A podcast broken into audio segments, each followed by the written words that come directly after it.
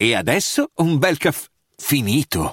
Perché rischiare di rimanere senza caffè quando puoi abbonarti a Caffè Borbone? Prezzi vantaggiosi, costi di spedizione inclusi, tante possibilità di personalizzazione e l'abbonamento lo sospendi quando vuoi. Decidi tu la frequenza, la qualità, scegli tra le cialde e capsule compatibili e crea il tuo mix di gusti e miscele. Mai più senza caffè con l'abbonamento Caffè Borbone. Tutte le info su caffèborbone.com. Tu cosa vuoi nella vita oggi? Sì, proprio tu. In questo momento sei capitato su questa puntata del podcast, non so minimamente perché tu sia qui. Magari è la prima volta, hai visto la copertina e hai detto ma ascoltiamo. O magari invece sei qui tutte le settimane e magari, esagero, ti piace neanche poco. Insomma, che tu sia un abitué o che invece tu abbia già deciso che questa sarà l'ultima puntata che ascolterai, quello che mi preme oggi è chiederti semplicemente questa cosa. Tu cosa vuoi nella vita oggi? Non è un errore. Non ti chiedo cosa vuoi dalla vita, ma nella vita, perché non è una domanda che voglio porre come se prevedesse una risposta unica, come se domani se te lo richiedessi e mi dicessi una cosa diversa, io direi, eh beh no, eh, avevi detto che volevi un'altra cosa. Ti chiedo e mi chiedo cosa voglio oggi nella vita perché ci sono dentro ogni giorno ed ogni giorno voglio ridarmi le ragioni del perché do una risposta rispetto ad un'altra. Ripeto per fissare bene il concetto, cosa vuoi nella vita oggi? Domani magari cambieranno le circostanze, i desideri, le situazioni, le esigenze e allora magari desidererai altro. Ma oggi è da vivere oggi. Come diceva la tartaruga di Kung Fu Panda, il passato è storia, il futuro è mistero, ma il presente è un dono. Oramai lo sapete, spesso sono a Milano per lavoro ed ho sempre impresso un pezzo che ho scritto qualche tempo fa e che ho già citato più volte, che non c'è neanche bisogno che io vada a riprenderlo perché lo so a memoria. Il pezzo dice: Non so chi di voi abbia mai vissuto a Milano. Ecco, Milano ti entra nelle vene, i primi periodi, i primi giorni direi, le prime volte che prendi una metro, esci e ti trovi davanti l'immensità del Duomo di Milano All'inizio ti manca l'aria, la sua bellezza è talmente grande che è impossibile da possedere, ma pian piano diventa veramente un paracetamolo. E quando arrivi in piazza Gaulenti, guardi il grattacielo e ti senti una formica, ma una formica che se è lì è per sollevarlo quel grattacielo, che se è lì è per arrivare in cima a quel grattacielo. In fondo non so neanche perché mi sono così care queste righe, Forse perché mi sento sempre di più quella formica, che sì, magari dei giorni è lì per arrivare in cima a quel grattacielo, ma degli altri invece è meglio se non fosse proprio lì, perché quel grattacielo è veramente troppo alto e poi magari scopro che soffro di vertigini, o addirittura che forse non era neanche così affascinante quella scalata. Non so, vediamo.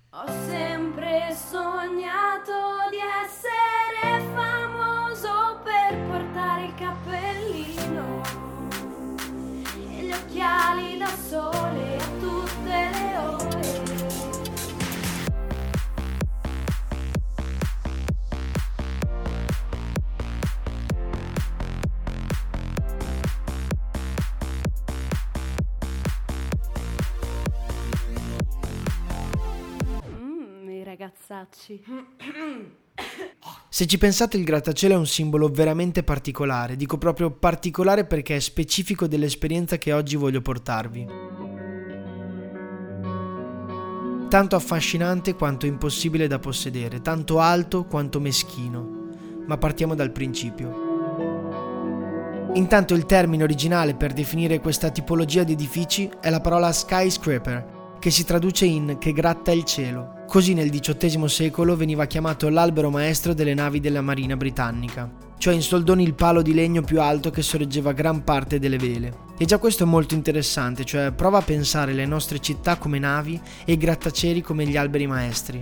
In effetti nella maggior parte dei casi è proprio così, edifici che guidano e portano le nostre città, luoghi dove risiede il potere, le persone importanti, più sali di piano, più sono importanti e più sono difficili da raggiungere. Siamo nel 1871, il centro di Chicago viene completamente distrutto da un enorme incendio e tutti i palazzi fatti in ghisa e ferro che avrebbero dovuto resistere alle fiamme sono diventati macerie. Ci si accorge subito che la struttura più adatta deve essere non più di quei materiali, ma in acciaio. E chi l'avrebbe mai detto che da un evento così catastrofico potesse nascere una tale ricostruzione e innovazione? Infatti molti imprenditori e finanzieri desideravano già da tempo massimizzare l'utilizzo dell'area urbana della città e quindi interpellati i migliori ingegneri e architetti si è buttato giù il progetto per il primo edificio multipiano della storia. Siamo nel 1885 e l'ingegnere William LeBaron Jenney progetta e realizza l'Home Insurance Building di Chicago. 42 metri di altezza e 10 piani di pura innovazione, 10 piani pionieri di quella che sarà una rivoluzione che in pochi anni arriverà a New York e poi nel resto del mondo. Infatti con la seconda rivoluzione industriale, quindi con l'arrivo di nuove tecnologie, New York e Manhattan diventano teatro di una moltitudine di grattacieli alti più di 100 piani. Cito solo alcuni come l'Empire State Building e il General Electric Building e tanti altri. In Italia, per esempio, il primo grattacielo non è stato costruito né a Milano né a Roma, bensì a Brescia. Il torrione Ina, progettato da Marcello Piacentini, completato nel 1932 per un totale di 57,25 metri di altezza. Poi a seguire tutti gli altri, fino ad arrivare ad oggi dove quasi ogni città ha il suo albero maestro. Ebbene, il primato italiano di edificio con numero più elevato di piani spetta alla Torre Isozaki, conosciuta da tutti come Torre Allianz, con i suoi 50 piani, mentre il grattacielo in assoluto più alto in Italia è la Torre Unicredit in Gaulenti a Milano con una guglia che raggiunge i 231 metri di altezza. È interessante anche vedere come l'altezza dei grattacieli diventa primato, l'uno rispetto all'altro, cioè quello di cui parlavamo anche prima, no? Il grattacielo è un simbolo, ma simbolo di cosa? È come se nel tempo si sia insediato dentro le persone questo sfrenato desiderio di conquistare il cielo, di arrivare sempre più in alto, un metro in più degli altri, una corsa verso l'alto. L'unica cosa che so è che sono tornato al punto di prima. Sono tornato lì, sotto quel grattacielo. Lui enorme ed io una formica. E badate bene che non è in tono dispregiativo, la formica è l'animale più forte del mondo, ma comunque molto piccolo rispetto all'imponenza e alla maestosità di quel mostro d'acciaio. E dimmi cosa hai pensato la prima volta che sei arrivato lì sotto, alla base di un grattacielo e hai guardato in alto. Pensaci intensamente così intensamente da farti mancare il fiato, da scavare dentro quel malloppo di cose che hai nello stomaco. Può caricarti quella vista, può indubbiamente darti un motivo, ma può anche imprigionarti può incatenarti in una corsa instancabile e irrefrenata verso qualcosa che non ti dà la libertà e la gioia. Lo so, purtroppo questa è una cosa che può dire solo chi è già lassù. Io, da qua giù, posso non essere credibile perché anche quella volta me lo dicevano anche a me tutti, eppure io non ci credevo. Ma come una vera e propria scalata all'insù, bisogna prima liberarsi delle cose che pesano troppo, perché se no ad un certo punto le spalle crollano, le braccia cominciano a tremare. Quella salita ti può dare come togliere tanto. E allora cosa sei disposto a perdere? E sei sicuro che arrivare in cima senza le cose che pesano troppo era quello che volevi?